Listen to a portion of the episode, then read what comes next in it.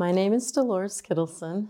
I'm a recently retired missionary from Taiwan, and I thought I would uh, introduce where a little bit about my faith journey. I grew up Catholic. I was number seven of a family of nine kids. Uh, going to church every week was something that we did. It was just a part of regular life. Um, I went through First Communion and Confirmation in the Catholic Church. And I heard about Jesus, but I didn't really understand everything that Jesus had done for me. It wasn't until I went off to college and started to be involved in InterVarsity Christian Fellowship and going to Bible studies that I began to really under, have a better introduction of who Jesus is and what he had done for me. It was also being involved in InterVarsity Christian Fellowship that I met Mike. Um, I have to admit, my mom was not too pleased that I was interested in a young gentleman who was his intent to go to college was to go to seminary and become a pastor. It was not an easy thing for them to think about if I was going to leave the Catholic Church. Um, we were patient, and Mike was very, um, not, I don't want to say persistent, he was patient, and my parents be- really came along and understood he was a good man. After Mike graduated from uh, LBS, we pastored in Ohio for five years. And it was during that time that I really began to understand the mission work of the church. Mike was always open to being a missionary, but I was a little hesitant. And the more I learned about the mission work through uh, Lutheran Brethren International Missions, and the more I realized that there are people who do not have that opportunity to hear.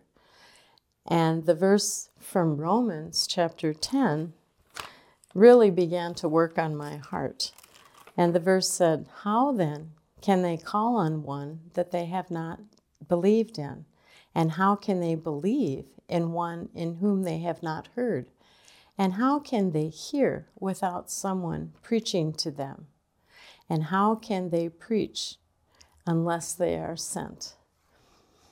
It was God working in my heart that really began to open my mind to being a missionary. And yes, there was truly a need. And so that's the verse that really helped me to realize being a missionary, it's putting your trust in God and letting Him prepare the way. He goes before you and He will lead you and guide you in all that you do as a missionary. In those early days, I was a mom and a teacher to our two kids. I wanted them to remember that they were American but that they had this opportunity to grow up in another culture. They are basically third culture kids. They're not all American, but they're not all Chinese. And it's really fun to watch how they manage that in their life. It was a great privilege to learn how to play the two string, the Chinese instrument, so that Mike could sing. But that was became a part of our ministry. We had songs that had gospel ver- lyrics and we let the music bring the word of the good news to those that we were singing with. And we had many opportunities that people would ask, Why are you the way you are? And the, the other one that they would always say is, Why are you so happy? And mostly that is because we have Jesus. And it was a privilege to be able to bring the good news to them. I'm thankful for our um, Chinese coworkers that we worked with, the church, the China, the Lutheran Brethren Church that we worked with there. They became our family when we were away from our real family. And it was hard to leave. But as we returned to the United States, I was also very, very amazed at once again how God had provided and paved the way, led the way as we came back to the United States. We were welcomed by our family. our friends, our Lutheran Brethren Church family.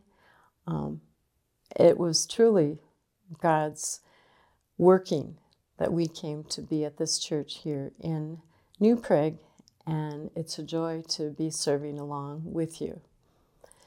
The song that has been running through my my head a lot is the goodness of God, and it comes from the verse.